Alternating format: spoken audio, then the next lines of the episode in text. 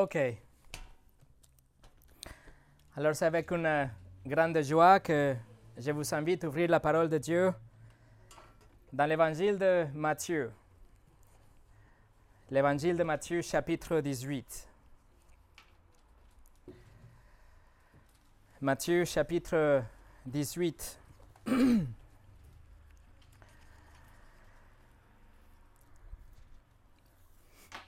Après notre pause estivale et pour commencer une nouvelle saison de prédication en direct, je profite toujours pour euh, euh, l'occasion de transition pour faire un message indépendant ou une série euh, à côté de notre étude qu'on a en cours. Et cette, ce message de transition, normalement, il vient du livre de Psaumes, mon livre préféré de l'Ancien Testament. Cependant, pendant le dernier mois, et comme vous le savez, nous avons euh, traversé quelques épreuves en tant qu'une Église. Il y a, un thème qui est crucial et, quelque chose qui a resté dans mon cœur depuis il y a quelques mois déjà. Et c'est quelque chose qui est très important pour euh, la vie en communauté, pour les relations entre chrétiens, pour la vie de cette Église et pour la vie de n'importe quelle autre congrégation.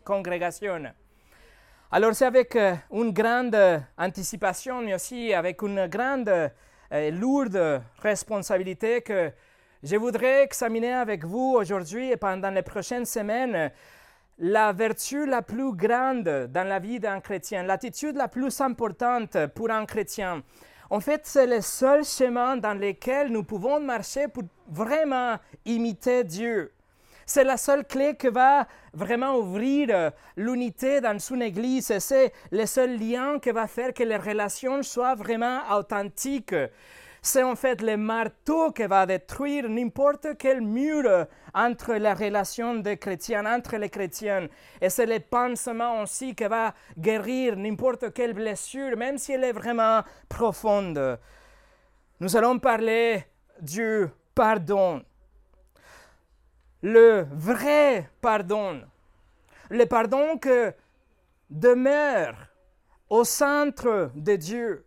C'est le pardon qui est vraiment le carburant du plan de rédemption de Dieu. Dans le livre de la Genèse jusqu'à l'Apocalypse, le thème est le pardon. Non seulement le pardon de Dieu envers les hommes, mais aussi le pardon entre les hommes, surtout le pardon entre ceux que appartiennent à ce Dieu qui nous a déjà pardonné. Le pardon. Alors aujourd'hui, comme chaque dimanche, je vous invite à ouvrir la parole de Dieu, mais aussi à ouvrir votre cœur pour qu'il soit prêt à apprendre. Et que le Saint-Esprit utilise la parole inspirée de Dieu vraiment pour pour nous enseigner, pour nous, convaincre, nous corriger, nous instruire dans la justice, pour que nous soyons vraiment comme on doit être en tant que chrétien individuel et aussi en tant qu'une église collective. Mais avant de commencer, on va prier.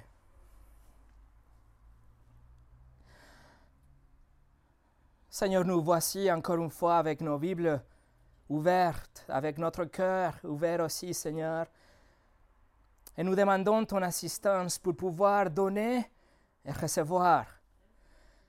Seigneur, que ta parole soit au centre cet après-midi et que cet enseignement soit quelque chose que tu utiliseras par la suite dans toute notre vie, Seigneur, non seulement dans cette étape de notre Église, mais dans toute notre vie, Seigneur, que cet enseignement et ce qu'on va parcourir soit quelque chose qui nous guide Seigneur, que ton Saint-Esprit nous remplisse maintenant, que tu guides, que tu bénisses la prédication de ta parole et chaque un de mes frères et sœurs ici présents. Au nom de Jésus, Amen. Et le message d'aujourd'hui s'appelle Une leçon sur le pardon. Une leçon sur le pardon. Le 18e chapitre de l'évangile de Matthieu il faut savoir qu'il constitue un seul récit. C'est une unité, c'est un seul discours qui commence du premier verset jusqu'à la fin. Et si nous devrions trier, ou tirer plutôt, un thème de ce grand chapitre, ça serait ce que Jésus dit au verset 3. Il dit qu'il faut devenir comme des enfants, comme le petit enfant, Jésus dit dans le verset 3. Et ça, c'est le thème tout au long de ce chapitre. Alors, je vous donne le, les structures ou le contexte de ce discours, de cet euh, enseignement pour vraiment comprendre notre texte à la fin de ce chapitre. Le chapitre commence dans les versets 1 au 6 avec Jésus qui appelle les enfants à lui. Et il dit, si vous ne vous convertissez et vous devenez comme un de ces petits enfants, il dit clairement, vous n'entrerez pas dans le royaume de Dieu. C'est très similaire avec euh, euh, ce que Jésus a dit à Nicodème, n'est-ce pas? Il a dit qu'il faut être né de nouveau, et ici il dit qu'il faut être comme des petits enfants. Après, dans les versets 5 au 9, il fait référence aux chrétiens en tant que des enfants. Et il enseigne qu'on doit prendre des mesures radicales contre le péché. Et il prononce aussi une condamnation à tous ceux qui font tomber à notre enfant, à notre frère ou notre sœur dans la tentation et le péché. Après, dans les versets 10 jusqu'au 14, il dit que nous, en tant que ses enfants, nous sommes appréciés, nous sommes protégés, comme un berger qui va laisser 99 brebis derrière pour pouvoir aller poursuivre le brebis qui était, s'était égaré. Nous sommes protégés, appréciés comme des enfants. Après, de verset 15 jusqu'au verset 20, il dit que nous sommes disciplinés en tant que des enfants et il nous donne une structure. Il établit la structure de la discipline à l'intérieur d'une église qui après sera détaillée dans les épîtres, la discipline dans les églises. Et finalement, dans les versets 21 au 35, Jésus instruit qu'on doit pardonner comme des enfants et on, est, on doit être pardonné en tant que des enfants. Et ça, c'est le point de départ pour cette petite série qu'on va commencer par rapport au pardon. La leçon que Jésus donne, c'est le verset 21 et 22 du chapitre 18 qu'on va lire maintenant. Et le reste, nous allons le parcourir la semaine prochaine. Alors regardez avec moi Matthieu 18, versets 21 et 22.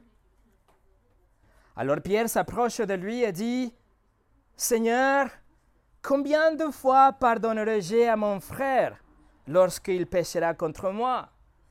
Sera-ce jusqu'à sept fois Jésus lui dit, je ne te dis pas jusqu'à sept fois, mais jusqu'à soixante-dix fois sept fois. Ça, c'est la leçon.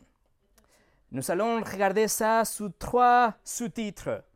Première chose, le pardon mesuré. Deuxièmement, le pardon incommensurable. Et numéro trois, le pardon non sollicité. Donc on commence avec le pardon mesuré. Quelques, versets avant, dans le verset 15, Jésus a dit que si quelqu'un pêche contre vous, vous allez à la personne, vous lui dites et vous réglez l'affaire. C'est fini. Et l'implication est que vous le accordez le pardon, vous pardonnez la personne. Donc, Pierre enchaîne de cet enseignement, ce que Jésus a dit dans le verset 15, et maintenant il pose la question, il dit, OK, on doit pardonner, mais, verset 21, Seigneur, combien de fois pardonnerai-je à mon frère lorsqu'il péchera contre moi? Pierre a bien compris que le pardon est nécessaire, qu'on doit donner le pardon aux autres, mais Pierre veut mettre une limite à une telle concession. Alors quel est le nombre de fois qu'il faut pardonner les autres Combien de surités on doit donner jusqu'à ce que le pardon est épuisé? Quelle est la mesure pour ce pardon qu'on doit donné. Et l'hypothèse est que sûrement quelque part dans le chemin, on doit avoir un panneau qui dit Stop! Il y a seulement, sûrement un moment où on peut dire C'est trop, j'ai pardonné beaucoup, l'offense était terrible, ça suffit. Remarquez que Pierre parle d'une question personnelle. Il dit combien de fois je dois pardonner à mon frère lorsqu'il péchera contre moi? là, Pierre, il parle d'une offense personnelle, des choses qui peuvent arriver entre frères et sœurs. Il parle des mots blessants, des attitudes hypocrites, des regards désobligeants, des fausses conclusions, des commentaires malveillants, des comportements froids, des mauvaises conclusions, de toutes les choses qui peuvent arriver dans une relation humaine. Il parle des péchés personnels, des péchés contre moi. Et la question dans l'esprit de Pierre est combien de fois dois-je endurer la douleur, la blessure? Jusqu'à quel point je dois supporter cette fardeau, cette blessure? Combien de fois je dois pardonner la personne? Quelle est la mesure, Seigneur Jésus? Pierre a entendu parler Jésus par rapport au pardon à plusieurs reprises. L'enseignement de Jésus a été tellement euh, euh, euh, souligné, le pardon, que Pierre dit, OK, on a, on a bien compris, mais sûrement le pardon peut être épuisé. Tu as tellement parlé du pardon, Jésus, mais, mais combien on doit pardonner? Par exemple, dans le livre de Matthieu, dans le chapitre 6, quand Jésus a donné l'exemple, le modèle d'une prière, il a fini cette prière en disant dans le verset 12, euh, Pardonnez-nous nos offenses comme nous aussi nous pardonnons ceux qui nous sont offensés. Dans le verset 14, Jésus dit, Si vous pardonnez aux hommes, leur offense, votre Père céleste vous pardonnera aussi. Mais si vous ne pardonnez pas aux hommes, votre Père ne vous pardonnera pas non plus vos offenses. Jésus parlait à plusieurs reprises souvent par rapport au pardon. Luc 6, 37, Ne jugez point et vous ne serez point jugés. Ne condamnez point et vous ne serez point condamnés. Absolvez et vous serez absus. Pardonnez et vous serez pardonnés. Le pardon était constamment dans la bouche de Jésus et il n'a jamais donné une mesure pour le pardon. Il dit tout simplement, vous devez le faire. C'est la volonté de Dieu que vous pardonniez. Luc 17, 3 et 4. Prenez garde à vous-même. Si ton frère a péché, reprends-le. Et s'il se répand, pardonne-lui. Et s'il a péché contre toi sept fois dans un jour et que sept fois il revient à toi disant je me répands, tu lui pardonneras. Vous voyez, Jésus n'a pas donné un limite. Il n'a pas dit sept fois pour donner une mesure. Au contraire, Jésus dit que si quelqu'un a péché contre vous, sept fois hier, sept fois aujourd'hui et sept fois demain, tu lui pardonnera. C'est l'impératif dans le grec, c'est un ordre. Et l'accent ici s'est mis sur la partie offensée, c'est, le devoir de la partie offensée de pardonner tout simplement. Jésus dit, pardonnez-lui. Le pardon est sans fin, le pardon est sans limite, le pardon est sans mesure, le pardon est même obligatoire. Quand Jésus dit, pardonnez-lui, Soit vous obéissez le Seigneur, soit vous ne le faites pas. Mais c'est l'ordre du Seigneur, le commandement de Dieu. Mais Pierre ne pense, et si on, on peut penser que Pierre n'est pas d'accord, on peut voir que, que Pierre pense qu'il y a un chiffre. Jésus a dit sept fois, et donc Pierre reprend ça et dit, Seigneur, combien de fois? Jusqu'à sept fois Tu avais dit sept fois dans une journée. Sept fois, Seigneur Jésus? Et en fait, Pierre est en train de penser qu'il était quelqu'un de généreux. Sept fois. Pourquoi? Parce que les rabbins à l'époque, ils sont enseignés que la vengeance était essentiel pour la justice. Ils avaient mal compris et mal interprété la loi de Moïse.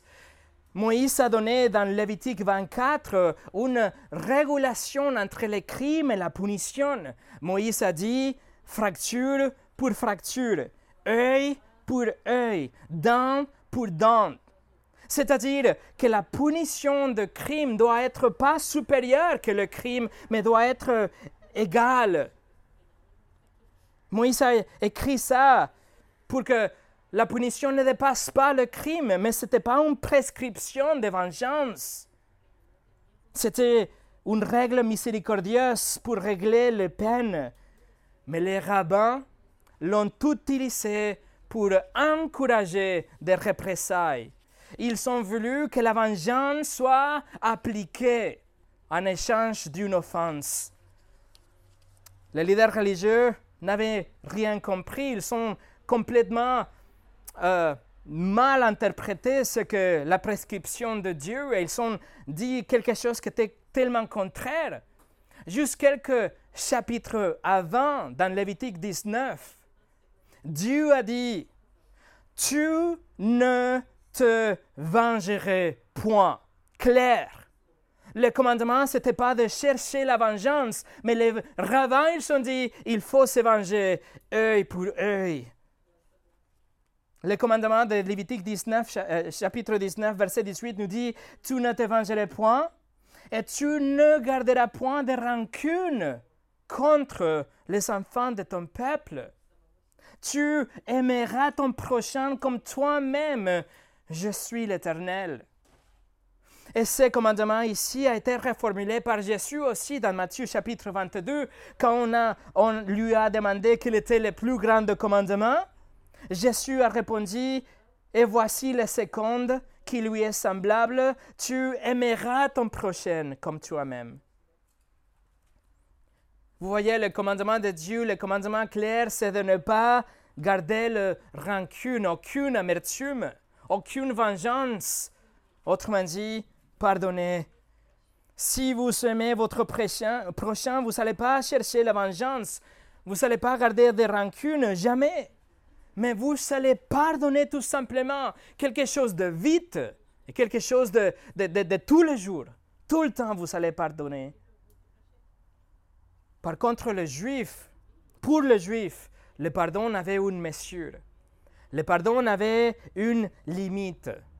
Les juifs étaient prêts à pardonner une fois, il pourrait le faire une douzième fois et il le ferait à peine une troisième fois. Mais c'était la fin. Fini. Dans la quatrième offense, vous étiez pleinement justifié de maudire la personne que vous a offensé. Vous étiez même censé d'aller chercher la rétribution, la vengeance de l'autre personne.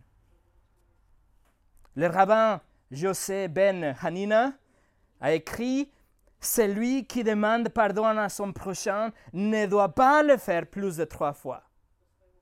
Donc, le limite était trois fois. Et d'où vient cette règle inventée par les hommes Il vient encore une fois d'une mauvaise interprétation d'un texte de l'Ancien Testament, le livre du prophète Amos, où Dieu a dit qu'il avait déjà pardonné trois fois, mais que maintenant c'était la quatrième et que le jugement venait. Et donc, ils ont pris ça d'une façon littérale et, ils ont dit, alors nous, on doit pardonner aussi trois fois, mais pas quatre. Une mauvaise interprétation d'un texte et une mauvaise prescription par la suite aussi. Ça, c'était la position par défaut de cœur dans le, peuple d'Israël. C'était de ne pas pardonner. C'était de chercher la vengeance. Et en fait, le Talmud, le livre de commentaires, la tradition rabbinique nous raconte l'histoire d'un rabbin qui n'a pas voulu pardonner une offense, même s'il est coupable, a supplié pendant 13 ans. Et le rabbin n'a pas pardonné cette offense, que c'était quelque chose de léger. C'était pas grave, mais le rabbin n'a pas pardonné et le Talmud refuse de, de blâmer ou critiquer ça. Au contraire, il trouve que le rabbin était juste pour, pour avoir refusé, pour avoir retenu le pardon de cet autre homme. Et ça, c'est la position par défaut de tout cœur humain. Et même chez les chrétiens, mes amis, même chez nous, même si nous avons un, cœur régénéré, une partie de notre cœur et notre vieille nature ne veut pas pardonner tout de suite c'est mélangé avec la fierté, avec l'estime de soi, c'est le besoin qu'on a de défendre notre, notre nom, de, de réparer l'offense. Et cela rend très difficile de vraiment pardonner. Le roi français Louis XII, dans les années 1500, il a bien résumé cette tendance, la tendance du cœur de l'homme. Il a dit, rien ne sent aussi bon que le cadavre de votre ennemi. Toutefois, le Seigneur Jésus nous enseigne que la position par défaut d'un vrai chrétien, le cœur régénéré, est celle du pardon total. Laissez votre doigt ici, allez avec moi au Luc chapitre 6.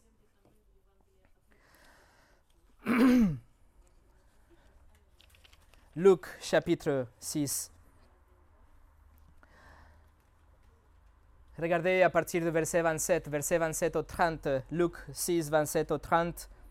Jésus dit, Mais je vous dis, à vous qui m'écoutez, aimez vos ennemis, faites du bien à ceux qui vous haïssent. Bénissez ceux qui vous maudissent. Priez pour ceux qui vous maltraitent.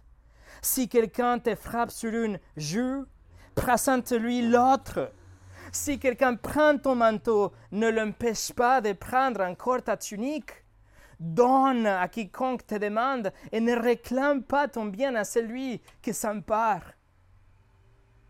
Mes amis, ça c'est la position par défaut d'un cœur chrétien. Ça, c'est l'enseignement de Jésus qui a tellement dominé son ministère et sa vie. C'était si incessant, était tellement révolutionnaire cet enseignement, tellement contraire à la disposition du cœur de l'homme et tellement contraire à ce que le rabbin enseignait à l'époque, que bien sûr maintenant Pierre a des questions, les disciples ont des questions. Et Pierre, en tant que le porte-parole des disciples, il dit, le pardon, ok, ok, mais combien de fois? Quelle est la mesure Et dans un style très Pierre, il pose la question, mais aussi il répond. Il dit jusqu'à cette fois.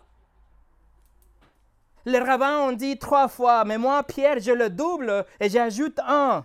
Cette fois, Seigneur? Pierre est prêt à pardonner mais qu'est-ce cette fois? Pierre est prêt à prendre son petit cahier et énumérer sept péchés. Et il pense que c'est une mesure magnanime. Il pense qu'il est généreux avec son péché, avec son pardon, pardon. Il pense qu'il fait bien de compter cette fois. Ça, c'est le pardon mesuré. Numéro 2, le pardon incommensurable. Et on revient à Matthieu 18. Matthieu 18, regardez la réponse de Jésus dans le verset 22. Jésus lui dit, je ne te dis pas jusqu'à sept fois, mais jusqu'à soixante-dix fois sept fois. Le Seigneur Jésus n'est pas en train de donner une mesure par rapport au pardon. Au contraire, il dit, Pierre, tu peux arrêter de compter déjà. Peut-être Jésus a pris cette expression de la Genèse chapitre 4, verset 24, dans l'histoire de Lémec. Lémec a dit, si quelqu'un m'attaque, je vais me venger 77 fois.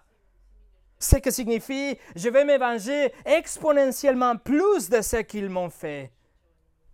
Mais c'est pour ça que Moïse a écrit Lévitique, il dit non, c'est la justice, c'est œil pour œil. Et Jésus reprend ça dans Matthieu 5 et immédiatement après ça, il dit non, il y a une autre moyen, il y a une autre façon. Si quelqu'un te frappe de ce côté, alors tu lui donnes l'autre.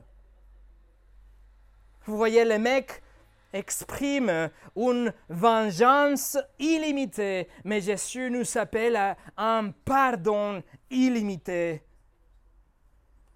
Pardon sans mesure. Pardonnez plus de fois que vous pouvez compter. En fait, si vous êtes en train de compter les offenses et que vous arrivez à la fois à 70, ou même si vous comptez jusqu'à la fois numéro 7, cela signifie que vous n'aviez même pas pardonné la première fois. le puritain John Trapp a dit, si les torts sont rappelés, ils n'ont pas été pardonnés. Le Seigneur Jésus nous dit que le pardon est vraiment incommensurable. Nous ne pouvons pas le mesurer. Ce n'est pas limité par une valeur numérique. Il n'est pas de contrainte, euh, soit par la taille ou la intensité de la blessure. Ce n'est pas quelque chose dont on garde la trace. Le pardon est indépendant de plaie, de la blessure, de la douleur. Le pardon doit être abondant et généreux, illimité, magnanime, gratuit, inconditionnel. Vous voyez, cette section ici va après la section dont on parle, euh, euh, pardon, la section qui parle de la discipline à l'intérieur de l'Église. Et je suis établi le pas pour la discipline à l'intérieur de l'Église, mais le but de la discipline, ce n'est pas la excommunication de la personne, au contraire, le but constant à chaque pas et chaque étape de la discipline d'Église est le pardon et la restauration et la fraternité. La discipline d'Église de verset 15 jusqu'au 20, il faut comprendre qu'elle traite des transgressions majeures, des péchés répétitifs, les péchés graves, les péchés habituels plutôt les péchés dévastateurs, les péchés qui menacent la pureté de la personne, la pureté de l'Église. C'est des péchés qui sont graves, qui offendent la sainteté de Dieu, la sainteté de l'Église. Là, il faut les aborder. Il faut démarrer la discipline de l'Église. Mais des offenses insignifiantes, des, des, des malentendus courantes, des imperfections sans importance, des réactions immatures. Ils doivent être tout simplement pardonnés. Ça, c'est la, l'attitude, la réponse appropriée d'un chrétien. Être offensé et tout simplement présenter l'autre jus, comme on a lu dans Luc chapitre 6. Et vous dites, mais il n'y a pas de petits péchés. Et vous dites, mais tous les péchés sont des grands péchés. Et vous avez raison. Dans la lumière de la sainteté de Dieu, tout péché vous condamnera. Tout péché est punissable par les flammes de l'enfer éternel. Mais pourtant, on doit comprendre, le témoignage de l'Écriture nous dit que pas tous les péchés sont égaux. Par exemple, Jésus a dit que le péché de Sodome était beaucoup plus tolérable que le péché de la Galilée qu'il a rejeté dans Matthieu chapitre 11. Jésus a dit à Pilate que le péché de Judas était plus grand que le sien dans Jean chapitre 19. Alors oui, chaque péché est infini, chaque péché c'est une offense devant un Dieu infiniment saint mais dans le domaine humain, dans les relations humaines, dans ce monde déchu. Nous devons reconnaître que nous, en tant que des personnes imparfaites, même régénérées, il y a des péchés qui sont plus grands, plus graves, plus dangereux, plus explicites, plus maléfiques, plus offensifs, plus menaçants, plus sales que des autres une distinction entre les péchés graves qui affecteraient l'ensemble de l'Église et les transgressions personnelles entre deux individus, entre un frère, une sœur, un mari, une femme. Il y a une grande différence entre un faux enseignement qui va faire que toute l'Église euh, perd le chemin de, de Jésus, de la Bible. Il y a une différence entre l'idolâtrie, l'immoralité qui va affecter l'Église et la pureté. Il y a une différence avec ça et un commentaire de quelqu'un, un commentaire, il réfléchit, un regard méprisant. Ce sont de petites offenses qu'on doit pardonner tout de suite. Par exemple, dans 1 Corinthiens chapitre 5, il y avait de l'immoralité sexuelle à l'intérieur de l'Église parce qu'il y avait un individu qui forniquait avec la femme de son père. Et Paul écrit il dit que cette personne doit être exclue de l'assemblée. Évidemment, après le processus de la discipline de l'Église, s'il n'y a pas de repentance, alors oui, on doit chercher la pureté, nous sommes appelés à la sainteté, mais quand nous sommes offensés dans le niveau personnel, nous devons tout simplement présenter l'autre jus. Nous couvrons rapidement l'offense avec l'amour. Nous, nous ignorons magnanimement et généreusement les transgressions personnelles. Autrement, mes amis, l'Église serait comme une église dont j'ai lu aux États-Unis. Il y a une église qui a excommunié 30 personnes. 30 personnes juste dans quelques mois. Et ils ont fait ça parce qu'il avait des accusations et des péchés qui étaient invisibles aux yeux des hommes. Les accusations étaient qu'il avait des attitudes négatives, il avait des attitudes orgueilleuses, il avait des choses, il avait quelque chose de négatif et on ne peut pas savoir c'est quoi, mais, mais, mais elle est dans le péché. C'était des choses comme ça, sans aucun fondement. Et ils sont excommuniés 30 personnes. Ça, c'est triste. Ça, c'est faux. Ça, c'est utiliser la discipline de l'Église et l'excommunication comme une arme. Et cela crée que l'hypocrisie et le légalisme, ça crée une, atmosphère où tout ce que c'est important, c'est comment les gens me voient, comment ils m'aperçoivent. Souvenez-vous de la question, Pierre a dit, combien de fois pardonnerai-je à mon frère s'il pêche contre moi? On parle de péché personnel. Ce n'est pas quelque chose qui concerne toute l'Église, ce n'est pas une offense contre une tierce personne. Ce n'est pas lié aux intentions apparentes ou ce qu'on pense que l'autre personne pense. Non, c'est des choses personnelles. On parle des choses entre deux personnes claires. Et la réponse de Jésus dans le verset 22 est pardonnez simplement. Pas de questions, pardonnez simplement. Et l'apôtre Pierre, qui est en train d'avoir cette conversation avec le Seigneur, il a bien compris quand il écrit sa première épître dans 1 Pierre chapitre 4 verset 8. Pierre écrit, Avant tout, ayez les uns pour les autres un amour ardent, car l'amour couvre une multitude de péchés.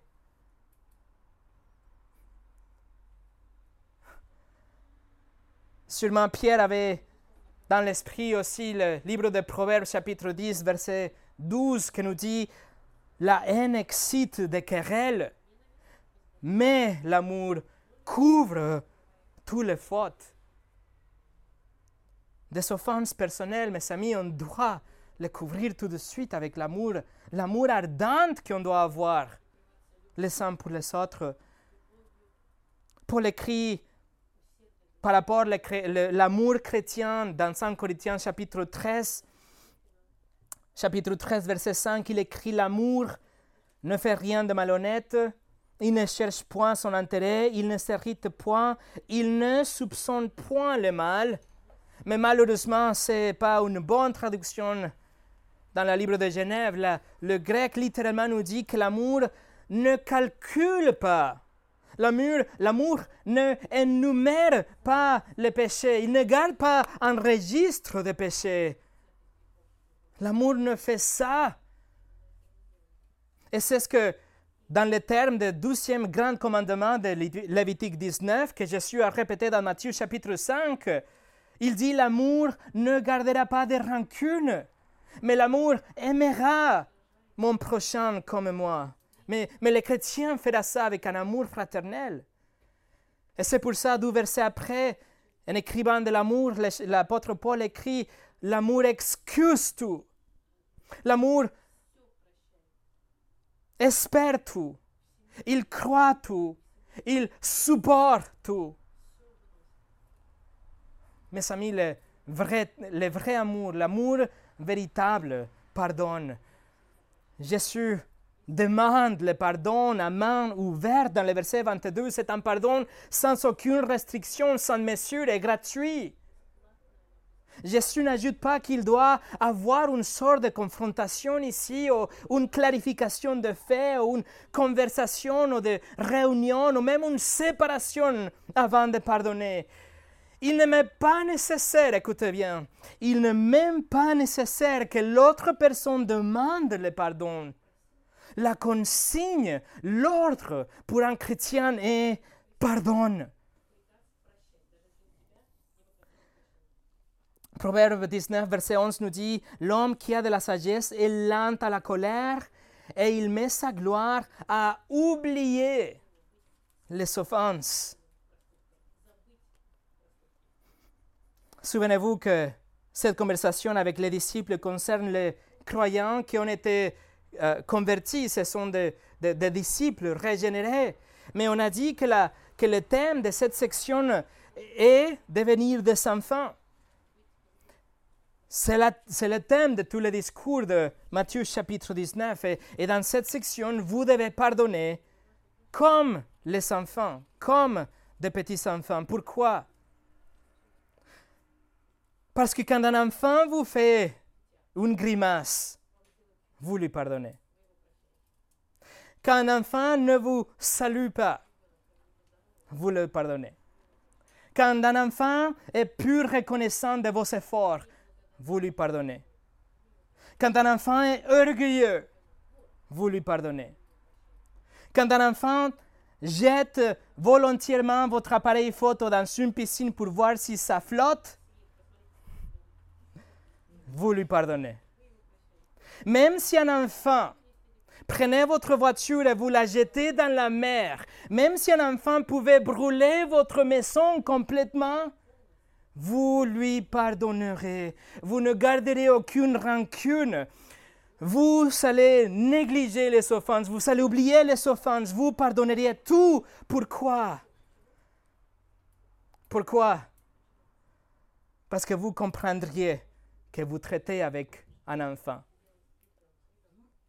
Vous savez que vous êtes en train de traiter avec quelqu'un qui est immature, dépendante, illogique, déraisonnable, orgueilleux, capricieux, quelqu'un de intolérant, quelqu'un d'ingrat, quelqu'un de maladroit, quelqu'un qui désobéit, quelqu'un qui est sale, quelqu'un qui doit grandir.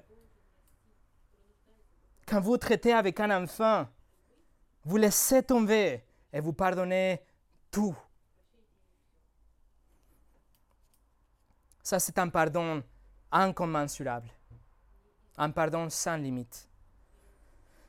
Numéro 3, le pardon non sollicité. Le pardon non sollicité. Vous dites, je, je, je, ne peux pas pardonner tant que l'autre personne ne me demande pas. Vraiment? Vous pensez que le pardon est une transaction, quelque chose que on échange pour la, déclaration de l'autre personne? Est-ce qu'on doit vraiment entendre pour la repentance de l'autre personne pour qu'on puisse finalement régler la situation et, pardonner complètement? Ça serait un raisonnement très phariséique, mes amis. Ça serait un, moment pour pouvoir cultiver le ressentiment et, la rancune et, faire que, que le non-pardon et les tensions soit gardé pendant un moment. Cela ne fera que causer de, divisions et de, barrières. C'est le contraire à ce que Jésus nous enseigne dans Matthieu chapitre 18. Si vous voulez attendre, vous pouvez attendre des mois et des mois, voire des années. Et en attendant, vous nourrissez la frustration et l'indignation et, il y aura de nouvelles accusations parce que votre cœur est endurci déjà il aura des intrigues et il aura des amertumes et la communion est brisée et les murs sont construits. Et à force d'attendre pour pardonner, vous êtes en train de pécher vous-même. Mes amis, la voie est de choisir de pardonner. Votre frère vous frappe sous la joue droite et vous lui pardonnez immédiatement, avant même que sa main s'éteigne, n'éteigne votre, votre, gauche. Vous pardonnez et vous êtes prêt à pardonner la prochaine fois. Allez avec moi aux Éphésiens chapitre 4. L'épître aux Éphésiens chapitre 4. Éphésiens chapitre 4. Verset, on va lire le verset 32. Et pour arriver là, Paul est en train d'écrire qu'on ne doit pas avoir l'amertume, on ne doit pas avoir la colère, on ne doit pas calomnier. Mais, verset 32, Soyez bons les uns, les uns envers les autres, compatissants, vous pardonnant réciproquement comme Dieu vous a pardonné en Christ, comme Dieu vous a pardonné en Christ. Mes amis, pensez à ça. Comment Dieu nous a pardonné en Christ? Comment? Réponse généreusement immensement, abondamment et indépendamment de vous. Vous n'étiez en train, en train de, chercher le pardon de Dieu. En fait, vous étiez mort dans vos péchés. Vous étiez des rebelles contre Dieu, asservis par l'idolâtrie et l'orgueil et la luxure. Mais alors, Dieu a ouvert vos yeux et vous avez compris que si Dieu vous, rendrait justice, vous passerez l'éternité en enfer parce que vous aviez transgressé les lois de Dieu. Et donc, Dieu a ouvert vos yeux et vous avez réalisé que Jésus était mort pour vous, qu'il avait déjà payé le châtiment que vous méritiez, qu'il a été mort, qu'il était mort qu'il ait satisfait la justice de Dieu et qu'il ait ressuscité, qu'il a prouvé qu'il était Dieu en chair et os. Et là, en réponse de ce que Dieu avait déjà fait, en réponse, vous avez confessé vos péchés, vous avez eu la repentance de vos péchés et vous avez placé votre confiance en Jésus seul. Il vous a sauvé et il vous garantit la vie éternelle parce qu'il a déjà pardonné ce que vous avez fait jusqu'à aujourd'hui et ce que vous allez encore faire par la suite. Chaque péché déjà pardonné en Christ. Si c'est votre cas, Dieu a fait de vous une nouvelle créature et il vous a donné aussi un nouveau cœur avec la capacité de pardonner. Comment pardonner? Verset 32. La fin de verset 32. Comme Dieu vous a pardonné en Christ. Comment est-ce qu'il a fait? Qu'est-ce qu'il a fait? Il a porté nos offenses. Il n'a pas imputé en nous nos péchés, mais il a pris en lui notre péché. En Pierre 2, 24, lui a porté lui-même nos péchés en son corps sur le bois. Il nous a pardonné et il nous a accordé la repentance pendant que nous étions des criminels et des rebelles devant ses yeux. Romains 5, 10. Lorsque nous étions ennemis, nous avons été réconciliés avec Dieu par la mort de son Fils. Vous voyez, le pardon n'implique pas vraiment l'agresseur. Il s'agit d'une responsabilité de l'offensé, de la partie qui a été offensée. Afin de pardonner, vous ne devez pas tout le temps confronter et affronter l'autre personne. Si ça c'était le cas, il n'aurait jamais la paix dans une église. Il n'aurait jamais l'unité et l'harmonie à l'intérieur d'une famille. Si ça c'était le cas, on vivrait dans une atmosphère de jugement et de, pression suite à la insuffisance et la, et la culpabilité et le fardeau et la jalousie, etc. Mes amis, l'Église est censée être l'endroit le plus paisible dans la planète. L'Église doit être l'endroit le plus réconfortant. Pourquoi? Parce que c'est ici qu'on va nous pardonner, qu'on va nous pardonner sur le coup, instantanément. Dans Marc chapitre 11, le Seigneur appelle au pardon immédiat, même en priant. Marc 11, 25, Jésus dit, Et lorsque vous êtes debout, faisant votre prière, si vous savez quelque chose contre quelqu'un, pardonnez. Pardonnez. Impératif dans le grec. Ce n'est pas une option, c'est le commandement du Seigneur Jésus. Pardonnez tout de suite, immédiatement. Vous êtes en train de prier, il y a quelque chose que ça revient dans l'esprit. Pardonnez. Ce n'est pas un privilège, c'est une obligation. Il n'y a pas d'excuses, il n'y a pas de, processus à suivre, il n'y a pas de confrontation nécessaire, il n'y a pas de clarification ou réflexion, tout simplement pardonner.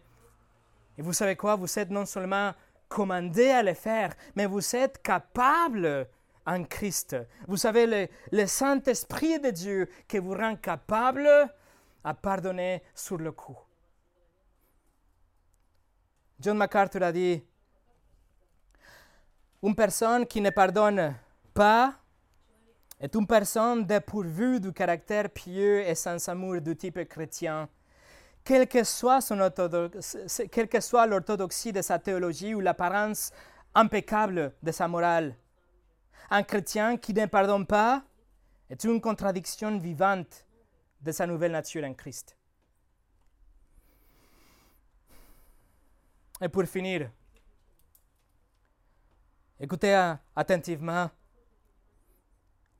Le pardon biblique, c'est jamais une transaction, mes amis, mais c'est une décision. Le pardon biblique, c'est de prendre la décision de refuser d'imputer la culpabilité à quelqu'un d'autre. Vous voyez, le pardon est de choisir de ne pas créditer les offenses à la personne que vous a offensé. Ça, c'est là le pardon biblique. Être offensé, mais n'en tenir pas compte c'est choisir de ne pas s'accrocher à l'offense pour ne pas l'appliquer sur l'autre personne ou sur vous-même avec l'apitoyement de soi ou, ou, pour se venger ou pour se séparer ou même, ou même de publier aux autres, de montrer aux autres qu'est-ce que l'autre personne avait fait. Le pardon est de ne pas amputer l'offense à l'autre personne. C'est ce que Étienne a dit, a fait dans Actes chapitre 7. Étienne, le premier martyr, en même temps qu'il était écrasé par des rochers, il a dit, Seigneur, ne les impute pas ces péchés. Ne, ne crédite pas, ne considère pas, ne fais tomber ces péchés sur eux. Ça, c'est le pardon biblique. Et mes amis, je vous demande, est-ce que ça, c'est vous? Est-ce que vous pardonnez comme ça? Est-ce que vous savez déjà pardonner comme ça? Et vous dites, oui, mais je ne peux pas oublier. Alors ça, ce n'est pas du pardon biblique. On le verra la semaine prochaine, mais chaque fois que vous vous rappelez d'une offense et que vous laissez votre cœur, que, que, ça pèse sur votre cœur, vous êtes en train de choisir de vous rappeler des choses. Vous êtes en train de, choisir de, de, de, mâcher les offenses de l'autre personne et les avaler et laisser que les offenses vous empoisonnent à l'intérieur. Le pardon, c'est de ne plus parler et avancer ensemble. Il n'y a pas de séparation dans le pardon, mes amis. Allez avec moi au Genèse chapitre 50 pour finir. Le livre de la Genèse chapitre 50. Je vais vous montrer juste trois versets pour vous montrer qu'est-ce que le vrai pardon est. Le pardon est être détesté par, votre, par vos frères, jeté dans une fosse, laissé par mort, qu'il mente à votre père, que le cœur de votre père soit complètement écrasé. Le pardon est être vendu en tant qu'un esclave, esclave, passer de temps dans la prison et après tout ça, ne pas garder aucune rancune, mais choisir de pardonner, c'est-à-dire de ne pas imputer l'offense à vos frères et ne pas le garder pour vous pour vous rappeler plus tard. Mais c'est une action active, c'est un choix. Mais en même temps, mes amis, le pardon est prendre une décision de rétablir et restaurer et faire du bien à la relation. Regardez le verset 19 au 21, chapitre Genèse 50, 19 au 21.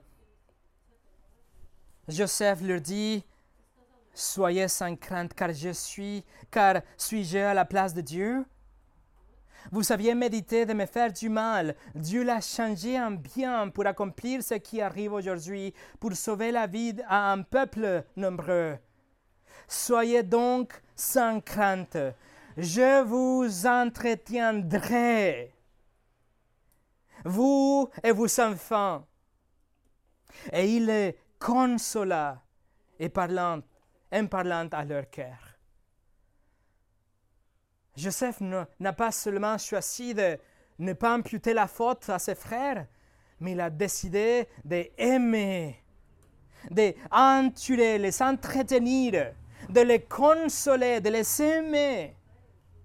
Joseph était prompt à pardonner. Il a aidé ses frères. Il les a accueillis, il les a embrassés, il les a aimés, et les a donné de la nourriture et un endroit verdoyant pour qu'ils vivent, eux et leurs enfants par la suite. Joseph a fait du bien parce qu'il a vraiment pardonné. Alors mes amis, aujourd'hui,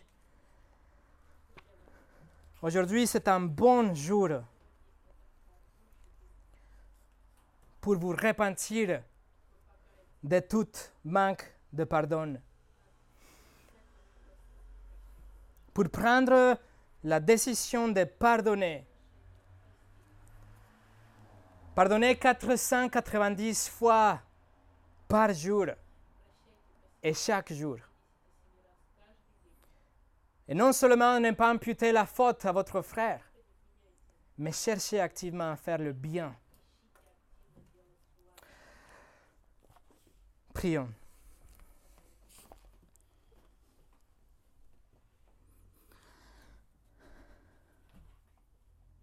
Seigneur, la barre est tellement élevée. Le standard est tellement haut, Seigneur. Nous sommes des pécheurs incapables de suivre tes commandements et nous comporter comme on doit se comporter. Même à l'intérieur de l'Église, Seigneur, on est tellement orgueilleux, centré sur soi. Nous sommes tellement faibles. Seigneur, nous sommes en train de, lire ces passages. Il y a tellement de choses que, qui reviennent dans, mon cœur et, de nous tous, Seigneur, comme euh, des, circonstances où on a manqué de, pardon. Et aujourd'hui, Seigneur, on te demande pardon. Seigneur, on demande aussi que ça soit un effort constant et continu dans chacun de nos cœurs, une démarche de chaque jour, de vraiment ne pas être, ne pas garder l'offense dans nos cœurs, mais décider de pardonner vite et constamment. Seigneur, qu'en même temps on arrive à faire du bien, même à ceux qui nous sont offensés. Seigneur, le standard est tellement élevé, mais ta puissance est bien plus que ça ton esprit pour nous faire agir. Alors aujourd'hui, on te dit qu'on est disposé. Agis à travers nous, Seigneur. Aide-nous à pardonner comme on doit le faire. Au nom de Jésus. Amen.